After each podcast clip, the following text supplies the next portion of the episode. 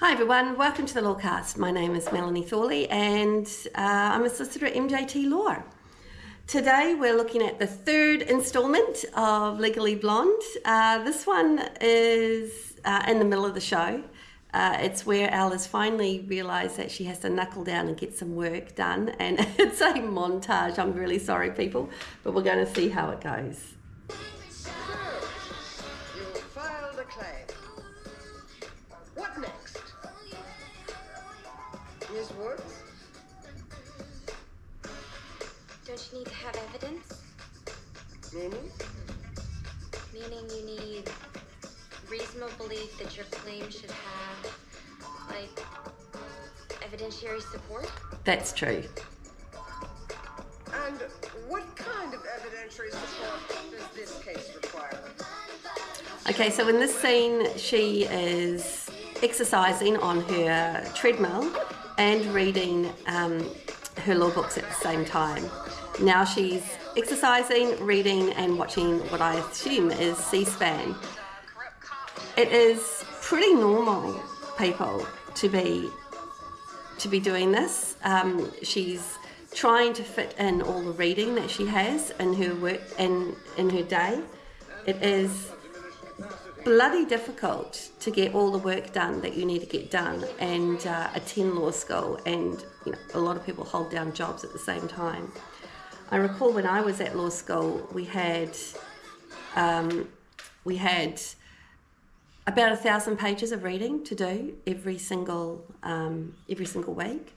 And there just wasn't enough time to read all those pages attend law school do the tutorials get a job done and uh, also be able to reduce some of that reading into something else. So you just basically read, hope that you kind of took it in by osmosis and uh, that you actually were learning something.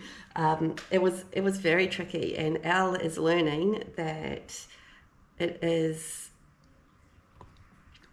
Um, that it is a, it is quite hard, and you have to really just get on with it, and while you are doing the things that you need to do uh, like reading when the TV is on, reading during eating.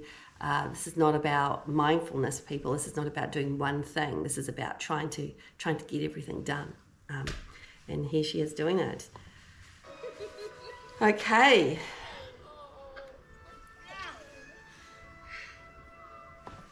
According to Swinney versus Newbert, Who was also a private sperm donor, was allowed visitation rights as long as he came to terms with the hours set forth by the parents. So if we're sticking to past precedent, I mean, Mr. Latimer wasn't stalking. He was clearly within his rights to ask for visitation. But Swinney was a one-time. Okay, so in this scene, Elle is back at law school. She's back in class and they're talking about. Also, um, happens to be harassing the parents in his quest for visitation. Looks yeah, like some type of family surrogacy law. The child in question wouldn't exist. Now you're thinking like a lawyer. Now, what I find unusual about this particular scene is uh, if you if you were watching um, uh, my second instalment of Legally Blonde, the same lecturer was teaching uh, the difference between regulatory and indictable offences, and that's a criminal jurisdiction. This doesn't appear to be a criminal jurisdiction. This appears to be some type of surrogacy or family jurisdiction. Uh, it would be very unusual for a solicitor to be teaching two different areas, um, very specific areas of law. Sometimes they will teach things like um, constitutional law and administrative law or something like that, which uh, there is a blend there. But criminal and family are two completely different areas of law. So I find it fascinating that they've already, uh, that he's already in there teaching it. But Elle has some interesting things to say about this uh, surrogacy s- space. Although Mr. Huntington makes an excellent point, I have to wonder if the defendant kept a thorough record of every sperm emission made throughout his life. Interesting. Why do you ask? Well, unless the defendant attempted to contact every single one night stand to determine if a child resulted in those unions, he has no parental claim over this child whatsoever. Why now? Why this sperm? I see your point. And for that matter, all masturbatory emissions where his sperm was clearly not seeking an egg could be termed reckless abandonment. I believe you've just won your case. Hell no. but it was fun to watch. Okay, so Elle's getting better at this. You did well today. Um, and the lecturer just gave her some positive reinforcement. Miss Elle, you did well today. I'm only laughing because it pretty much never happens. I recall once um, at law school, uh, one of my lecturers actually told me I did a good job one, in one of my assignments.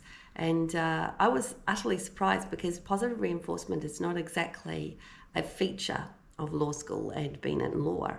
Uh, most of the time, you're giving very you're giving negative feedback, or if you've done well, no feedback at all. So he's uh, he's kind of bucking the trend here slightly. I do recall um, uh, law school being very difficult, but I don't recall it being positive um, in this format. Well, people, thank you very much for watching the Lawcast again. Uh, and um, that was the third instalment of Legally Blonde. Uh, I hope you've enjoyed watching it. It's another short one today, but we will see how we go. Um, that was uh, Legally Blonde with Reese Witherspoon, and you're watching Melanie Thorley and listening to Melanie Thorley in the Lawcast. Thanks for watching.